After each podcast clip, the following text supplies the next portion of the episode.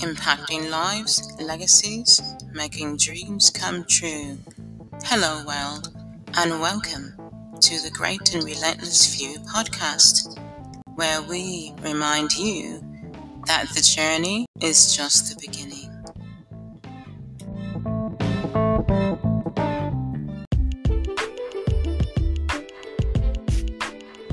Hey, if you haven't seen Great and Relentless, you're missing out. It's the most awesome business interview and brand awareness show I know.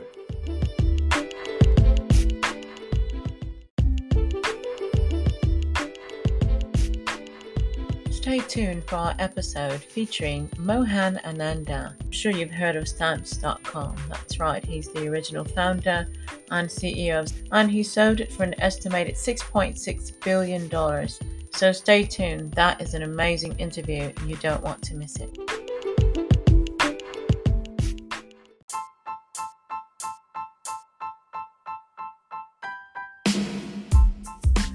Let me tell you my, my little background. Welcome to the Great and Relentless Podcast. Former United States Navy Hospital Corpsman American businesswoman, and philanthropist, as featured on ABC, NBC, CBS, Telemundo, and the Fox News Channel. And now, your host, Olivia Friedman. I, my professional life has kind of three stages. Three stages, meaning stage one, I was primarily a scientist working for NASA and uh, Department of Defense. And that's my first phase. Uh, in that uh, time, I did a lot of interesting work in the interplanetary navigation, going to various planetary places, I mean, satellites and things like that. So that's one aspect. Then the, in the Department of Defense work, I was one of the initial architects for the global positioning system. GPS became my my kind of passion and i think that's where i contributed extensively. And that's my first phase. The second phase is uh, as a lawyer. I became a lawyer and i started working with companies providing them corporate governance uh, you know uh, bringing capital to them and also intellectual property work. That's the second. And the third phase is being an entrepreneur entrepreneur meaning starting number of companies well, I think a lot of people assume that because you're so successful, um, that maybe you just started one business and, and all of a sudden you were just uh, suddenly a billionaire, a multi-billionaire. Very unrealistic. I mean, it's a. I mean, I, of course, I started a little late. I mean, my age, in a sense, most people, I would recommend you should do once you graduate from uh, college or whatever your education before really i mean it's good to have few years of experience at some corporate world in a, in a business experience but then you should start because when you don't have a lot of uh, dependence people don't depend on you. So that's the time you can take the risk and really go and uh, see whether you are fit to that and even sometimes uh, it may fail but that's a great learning experience. So are you telling me mohan that uh, some of your businesses actually failed? I don't believe it. Oh yeah there are a number of them a number of them didn't do uh, that well yes. But it's a good learning experience. Some of them didn't go very well some of them did fairly well. So that's the uh, that's kind of a three three stage of uh, work thing about Pasadena, California, or the California Institute of Technology. I think I'd heard you vaguely mention that, and I never got the opportunity again until now uh, to ask you what it was that you mentioned about because I know you attended there. And uh, also, if you give us some insight, I have uh, mentees uh, around the, the globe, around the world, uh, and the idea is to reach uh, a million of them um, and to help um, help them shape their businesses. Very very small businesses, small to medium size. Um, and the goal is a million before I leave this planet. Uh, so, if you could give me some insight into uh, California Institute of Technology out of Pasadena, uh, as well as the importance uh, or lack thereof uh, working in corporate America uh, when you're an entrepreneur? Are there benefits or are there not uh, as an entrepreneur looking to uh, create their own, you know, create their own business, you know, some sort of startup? What do you say to that? One of the best schools in the world, in my opinion. Working for a corporate world and working with the big companies, the experience is very, very limited. Whereas if you start something yourself, you have to wear different hats. You have to uh, run the company you have to manage it financially you have to find the customer you have to you know all kind of uh, activities you have to be always involved. Even though you may have a team to support you but you have to be on board everywhere. So that's a, a an excellent exp- learning experience. Had similar conversations with um, uh, primarily uh, African entrepreneurs, um, Egypt and some other parts of Africa and or other countries in Africa. And so, you know, it's very interesting their perspective because, you know, in, in some countries, um, like Nigeria and then Egypt as well, the the pressure, uh, and of course in India as well, you know this better than I do, uh, the pressure that is placed on uh, young people uh, to become doctors, lawyers, um, you know, different types of uh, practitioners or you know very well paid dentists and so on and so forth. And uh, there's a lot of pressure on them to perform. And so uh, i have this conversation with them a lot about the importance of learning the lessons along the way after failure to understand why you failed and how to avoid it next time and maybe double up and triple back and and and you know earn have your uh, revenue your earnings uh, to meet the goal or you want it to be at that any given time thereafter a failure or you know several failures as you mentioned. And uh, you also mentioned that that's just a part of, of you know doing business. It's a part of you know it's just how it goes. Um, so yes but a lot of them uh, are really really disappointed and so, uh, is there any type of um, technique that you suggest in making sure that they don't repeat the same mistakes over again? You know, maybe how to identify them or some sort of uh, metric, you know, rubric to go by or something like that. Uh, a way to measure their success and to be able to uh, pretty much scale it. Uh, are there any techniques that you have? Uh, or any ways that you try to, you know, that you motivate yourself after a failure with something that you really want to work? And you put your all into it, that just can't be a good thing. Can give us some insight on those topics?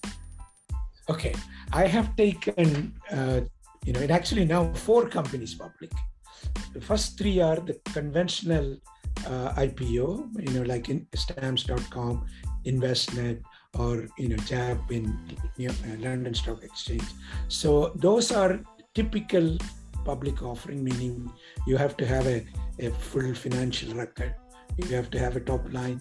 You have to have a bottom line. And you need to have a, a, good management team. But then you have to go and convince the investors look we we have a good potential growth opportunity and do it. So those three companies I took one in NASDAQ, one in New York Stock Exchange, one in London Stock Exchange. And those are really like, you know, you go with, uh, come up with an investment banker, an investment banker kind of guides you. And then you have to have a roadshow, talk to various investment. I mean, uh, the, those roadshow was real roadshow. You fly to Chicago, fly to New York, fly to Boston, or fly to Miami, or even fly to London. I mean, various places. So it takes some time and convince them. And then uh, it goes into an IPO. The fourth one is the, the special purpose acquisition company, which I just took public about six months back. That's a SPAC, which does not really have a, a real company. It's more of a blank check. There it so happened that because of pandemic we did not have a real roadshow. We didn't go anywhere. We were doing it uh, in zoom starting at six o'clock my time and by three o'clock my time everything was done. And we went for actually our uh, original uh, capital requirement was two but we had almost a billion dollar commitment so we, we could pick and choose and we got i mean there is a, what you call the over allotment which is 15 percent so we go in and, and then raise 230 million. So that's a it's a little different from the typical IPO because SPAC does not have any company information because what you're going to do or what one should do after the capital is raised you talk to different target companies and find the right one and then combine them. So that's the what I'm currently involved in the, the fourth one. Okay, got it. So tell us about stamps.com. We I've always said that success leaves clues and there's also some anomalies like what the journey was like getting there and if there were any anomalies or you know any clues that your success left. Success clue is you have to be persistent you have to think you can do it and you need to have that vision and the destination and then you have to design the roadmap to reach there and be ready to do. It like the, the little engine says i can do it i can do it. So you have to do that. But this particular one was very very very difficult. The reason being the, the success of stamps.com would not happen if the United States Postal Service says no. It's a binary.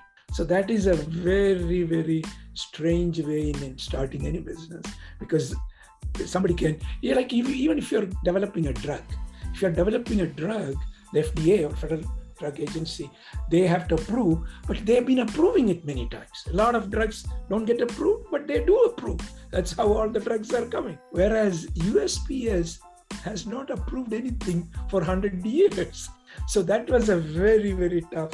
So when we went and tried to get some capital from the venture uh, firms, they liked the idea, but they said it's a, it's a, it's a nightmare to go and get anything from USPS. So they, they were not very eager to take the risk. I said, if you get something, we will talk. Otherwise, just go and so that was the first major hurdle so we did not have the luxury of really, you know, going through the USPS that much. But we persisted, but they gave us an opportunity to pitch them. And they actually, it so happened our pitch date was on a Friday evening, four o'clock, meaning everybody uh, in Washington, D.C., had time to go home.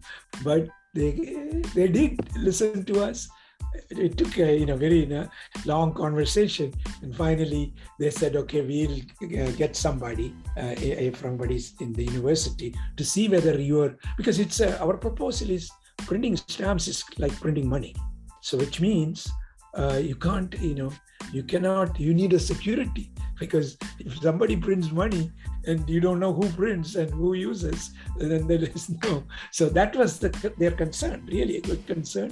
So, but we had they retained a, a professor and to do all the due diligence and make sure the technology is correct and it's you know it does. But the fact that they they were ready to hire somebody and do the due diligence felt me pretty good. So then we went through. And we finally got the approval. So that's how it happened. So thank you so much for that, Mohan. And you know, I wanted to talk about just for a second um, timing uh, and the USPS Form 1583. Yeah, it's very, very, very interesting too, because I started in 1996, but in order to get the technology, I applied for the patent in 1992. So it took four years to get the patent. But in 1992, when I applied, the internet was uh, in an embryonic stage, very primitive. Did not have uh, any bandwidth, any, but I knew somehow or other I felt the, the, the digital technology is the future. I mean, which is true. In fact, now, so you, but you have to start seeing that that future early enough.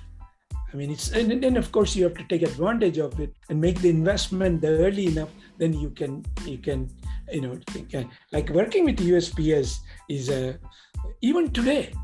Today you try to get something, it's a big Chinese wall. I mean, it, to cross that is a is extremely difficult. You you personally now know how how difficult it was. So it is very very true. That's the. I mean that that does not mean you shouldn't try, but you you have to be persistent.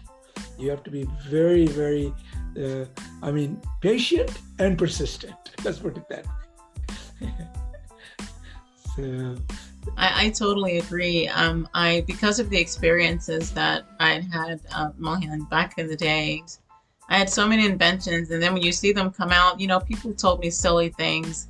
Oh, if you do something like that, the DVDs are going to get crunched in the mail. Uh, the games are going to get, they're to melt in the mailbox. uh, why would you put a red box out there with movies in it? It was actually blue. Uh, was the original concept, and um, you know they're like they're gonna take the whole box. I'm like, but the Netflix started. Netflix started with mailing DVDs to their homes because at exactly. the time and with but netflix actually you know uh, we, started a company by the way I, it is in my book uh, it's called amazing hits amazing right. hits is a very uh, it's a few years ahead of time because the people did not want to sell uh, give me i mean i wanted to sell one one song at a time online and uh, the, the, I went to you know Warner Brothers, I went to Universal. I mean every big studios. They they liked my idea, but they said because they were selling record, the, the album. Album had about 14 songs. The 12 were junk, two good ones. Because of the two good ones, they get money for the whole 40. But he, here, if I sell it one by one, only the two will go. So they were very reluctant to part that. But eventually, of course, two years later, um, I, I, you know, I couldn't sustain, so we folded. But uh, uh, Apple, uh, Steve Jobs came and convinced iTunes, and they got it. I mean, now of course, now iTunes, now every studio has the everything is streaming now. There is no real, you know, the old uh, the DVD is gone. Any any kind of a stored information is all gone now. It's all, I mean, you can download it and keep it with you, but it is all uh, directly coming through the, the internet. So, but that I saw it, but it was not there, but I failed. So amazing hits didn't make it. But uh, it's, it's uh, that's how life is sometimes, you know, and especially the first one, the first guy who goes and he paves the place. He's like a, you know, going but the second guy comes, he can easily go move on. That's how it happens. The first guy always has a tough situation, but if you're persistent, it's fine. For example, uh, Amazon, when they started the cloud, Amazon Web Services, they are the first, and, and nobody came for two years. Uh, so they just sustain. They, of course, there are others now. You know, of course, the Microsoft, as you know, there are other many companies, but still AWS becomes pretty dominant. And uh, but the, they saw it they're coming. I mean, as an example, so you once you see it, you should be persistent and go after it and see whether you can go forward. But you need to have the ability to sustain. So capital, you know, is the sometimes that becomes a problem. So I a lot that you're saying is makes so much uh, sense, and so that brings me to uh, to really good segue because you mentioned that you know even the major guys weren't interested in just you know, so many at a time, like a couple. Uh, that's an interesting concept. Um, I'm going to ask you after this um, do you have any techniques or anything uh, for entrepreneurs or focus or anything you know what you sort of do to you know, get the creative juices flowing because I have what I call the Friedman technique. It's for uh, razor sharp focus when you need to get something done. Um, just you know, certain amounts of you know time, like 10 minutes at a time. But you do it and you take a three minute break or a five minute break and you get it again. You know, and do it maybe four times. And someone told me there's a similar uh, technique out there. But what's interesting is what I got out of it. So, um, and then I'll be doing a lot of editing, of course, because I have some work being done in the house. They're actually remodeling the bathroom next to us. and so, but um, I have software that can fix the volume to knock out anything that's beyond the frequency. There you go, more technology. Um, and I, I made it myself. I call it Volumize. we'll talk about that some other time. What I discovered when I came out of my focus was something very amazing, and that's why I started calling it the Friedman technique. And I discovered that because, and it was so profound pre license sign up, right? You're interested in this? because the timing thing, right? Because if the timing is not right for your invention, it's not that it wasn't a great invention. You may have even gotten the financial support, and if it bombs, maybe it just wasn't time, like the Netflix concept, uh, the blue box concept, which is now a red box, uh, the GameFly. Um, and so I just wanted to know what you think about that. If you have any techniques that you use for focus, and have you gotten anything really, really cool out of it that maybe entrepreneurs uh, can use, especially during these crazy COVID times?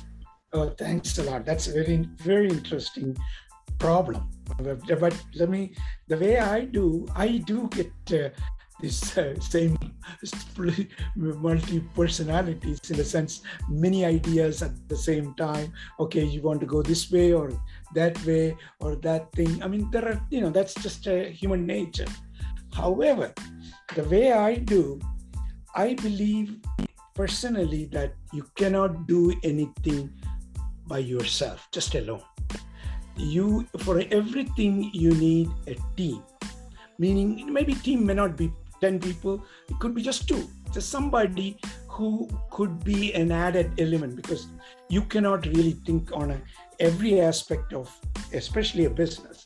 So it would be nice if you can bring the team together, meaning that's a that's a key part. Uh, in fact, in any any business, there are three elements: the team, the people, the product or the service, capital. Those are the three ingredients, extremely important. So when you have a multiple ideas and you want to go into multiple direction, and if you just uh, do it in casual way, there is a high probability none of them will succeed. However, I when I am working on a one project, I want to be in focus. In focus meaning that team should or whoever that working with should be just dedicated to that project. But you can have another team.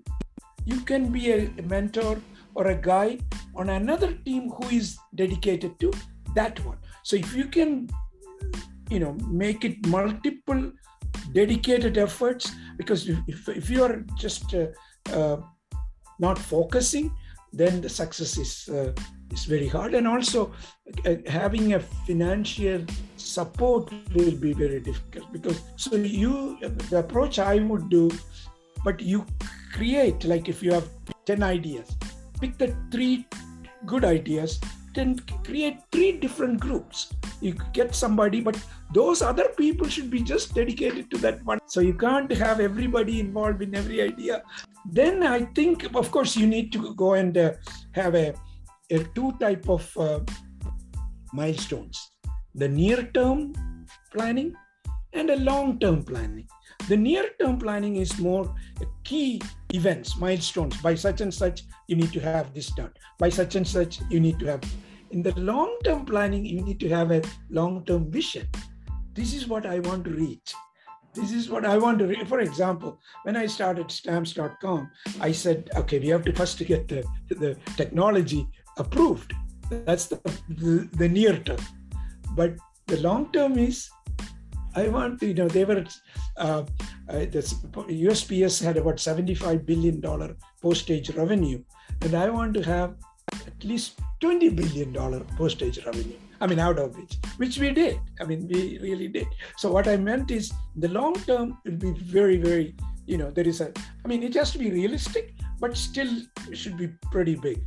But in the near term, it has to be almost like a coming up with a MVP, very focused, and you know, you first get first customer as an example. I need attraction. I mean, things of that type. So you need to have that uh, in place before you start the whole journey. The journey is going to be very complicated, and sometimes you will have to navigate and change, but you need to have a, a, a initial roadmap. I totally agree. Anything that worked in the past and a couple things that did. Uh, when I finally, I you know, I, I might focus. It's interesting. You talk about the long term and knowing where you want to go. I told myself and my friends I just want to make, you know, close to a million. Guess what? It was close to a million. Never broke the barrier. So think big enough. Uh, of course, it's realistic, is what I'm hearing you say, and and make sure you're not just throwing random things around, you know, at the board but also uh, to make sure that you have a team for whichever effort you're working on right now. I think that's vital uh, because I was remembering, uh, you know, putting the board together and, and you know, things of that nature. Who, who's going to be the chief, you know, go to person for this, the technical person, you know, the graphics person, you know, are we do we have a professional image? You know, and it's just so many different moving parts. So, um, but I found um, a different type of business model, like the business model, the canvas, right? A lot of people know about the canvas to help you get your thoughts in order and look at what you really have see if you really have something. You know, check in the trade, you know, and I would get with them because of course you have to have those type of mentors sort of, you know, giving you a glimpse. But one thing uh, or some other area that's really similar to my area, wherever I am, where I'm working, and to see what they're doing if they're a little bit more advanced, like about five, ten years. What it does is it gives me a glimpse of what's coming to our area. And that was one of the little things that I have been doing. Like, how do you figure this stuff out? How could you ever think to start this service like five years ago? Like, oh, you know, just entrepreneur stuff. I the two steps, what you just said, uh, one is you think big but then do in a simple way. So it's a, it's a combination. It may look like paradoxical, but you have to have a big vision, think big. But then if you take the steps, it has to be simplified. If you make it complicated and complex, then you cannot move. So that's a that trade-off has to be very clear.